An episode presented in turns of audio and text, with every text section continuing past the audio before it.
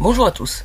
Nous sommes le 16 juillet 2020, il est 8h28 et ensemble nous allons préparer la deuxième vague du Covid.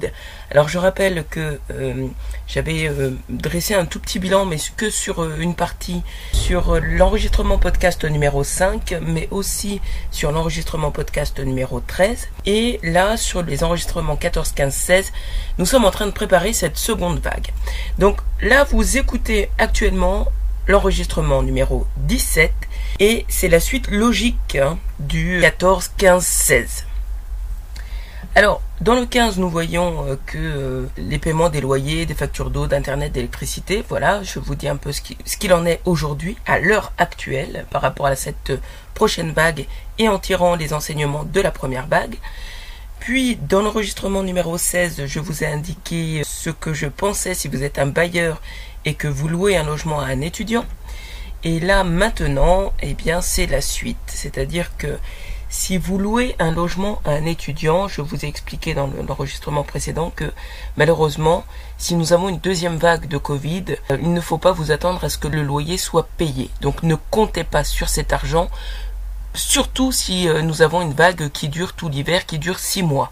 Parce que de toute évidence, même si vous avez très bien sélectionné euh, sa caution ou ses parents, si les deux parents sont au chômage à cause du Covid, ça tombe à l'eau, personne ne pourra vous payer. Vous ne pourrez avoir aucun recours et de toute façon les administrations seront fermées.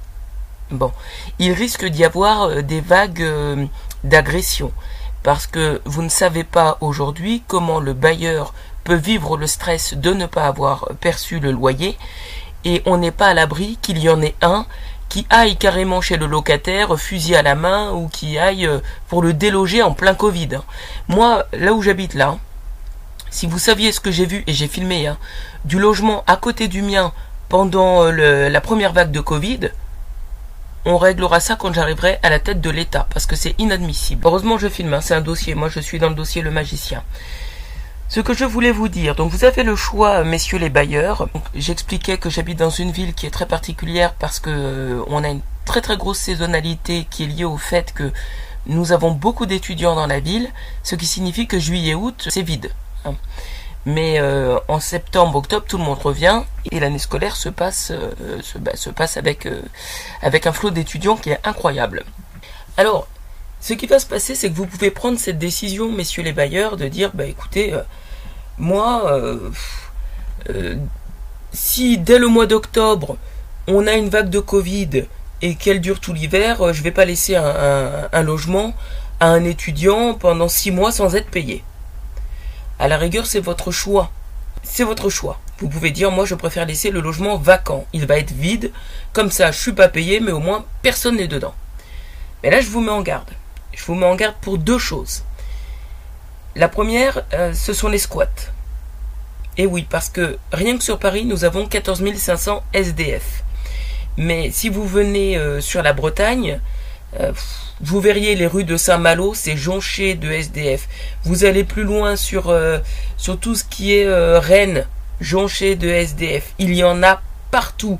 Partout où vous allez en Bretagne, c'est vraiment, mais vous avez créé des clochards. Vous êtes une société qui crée des clochards qui abandonnent ses citoyens. Ce qui signifie que si votre logement d'étudiant, surtout quand ce sont des petites chambrines, est vide, dites-vous bien que si vous êtes confiné chez vous pendant six mois, votre logement va être squatté. Et vous ne savez donc pas par qui. Cela est une certitude. On va avoir une quantité de squats. N'oubliez pas que si le, Covid revient pour la saison hivernale, le clochard va pas se faire chier à dormir dans la rue dans le froid, alors que de toute évidence, il va très vite voir qu'il n'y a pas de lumière dans un appartement depuis 2-3 nuits, on squatte.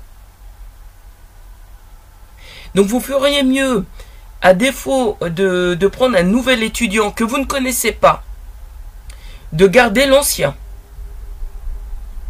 Parce qu'au moins, il y a déjà un début de relation de confiance avec. Même s'il a eu du mal à vous payer les loyers pendant la première vague du Covid, même si vous êtes un peu amer parce que le, paiement n'a pas été fait, conservez plutôt votre ancien étudiant. Ou alors prenez le risque d'en prendre un nouveau que vous ne connaissez pas, mais de toute façon vous savez qu'il ne va pas vous payer, ou qu'il risque de ne pas pouvoir vous payer, Et si vous laissez le logement vide, comme je vous l'ai dit, sur six mois de Covid, il sera squatté. Et l'État, j'espère, n'aura pas le cœur de retirer les personnes qui squattent, parce qu'on sera vraiment dans une mesure sanitaire. Et, euh, et oui, et même s'il fallait juger ces gens au tribunal, etc., etc., pour effraction, on ne pourrait le faire qu'à la fin du Covid. Et encore, est-ce qu'on mettrait ça en priorité par rapport à d'autres choses qui seront survenues? Et après, il y a aussi autre chose, c'est que si votre logement est vide, compte tenu du nombre de personnes qui sont dans la rue, vous n'êtes pas à l'abri que votre logement soit réquisitionné par l'État, c'est-à-dire de force, pour pouvoir mettre justement un SDF dedans. Vous n'aurez pas choisi votre locataire.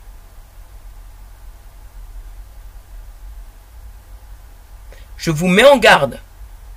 Il y a un moment où il faut arrêter d'être stupide, il y a un moment où il faut revenir sur le côté humain, il y a un moment où il faut revenir sur le côté raisonnable. La personne, si ça fait plusieurs mois qu'elle est chez vous, normalement elle entretient un peu le logement pour pouvoir y vivre elle-même, sauf si, et là c'est un retour de, bâton que vous avez, sauf si vous lui avez vendu une merde, et ben dans ce cas-là elle vit dans une merde, mais euh, et eh ben tant pis, c'est votre problème si euh, le, logement est en train de, s'abîmer sur lui-même.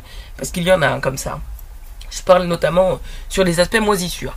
Donc voilà, faites super attention parce qu'on va arriver sur quelque chose qui peut, si vous manquez de discernement, si vous manquez de bon sens, vous revenir dans la figure, mais violemment, méchamment. Et, euh, et à la rigueur, je vais vous dire quelque chose. Quelles que soient les décisions que vous prenez dans votre vie, si vous êtes dans la haine, vous vous trompez de combat. Et ce Covid va vous montrer que si vous êtes dans l'amour de l'argent, vous allez vous casser la figure.